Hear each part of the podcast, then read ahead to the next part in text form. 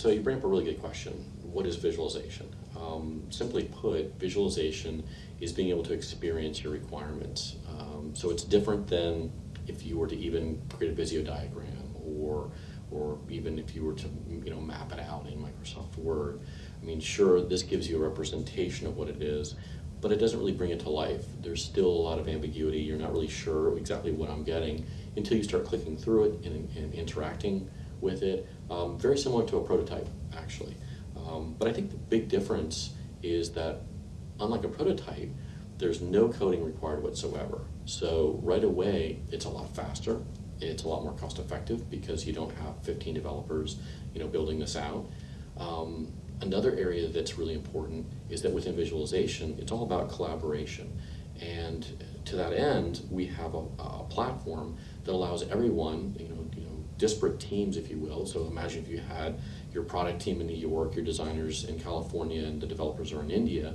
Everyone can literally be on the same shared server um, and seeing the same thing. So having everyone on the same sheet of music and being able to truly collaborate on you know that particular simulation, uh, that prototype that you're creating is very very powerful.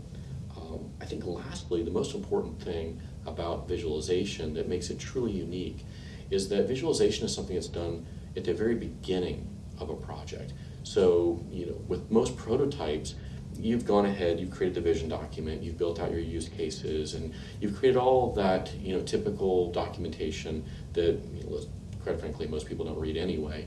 And you then go and you build up this prototype with 15 developers, and it ends up getting thrown away.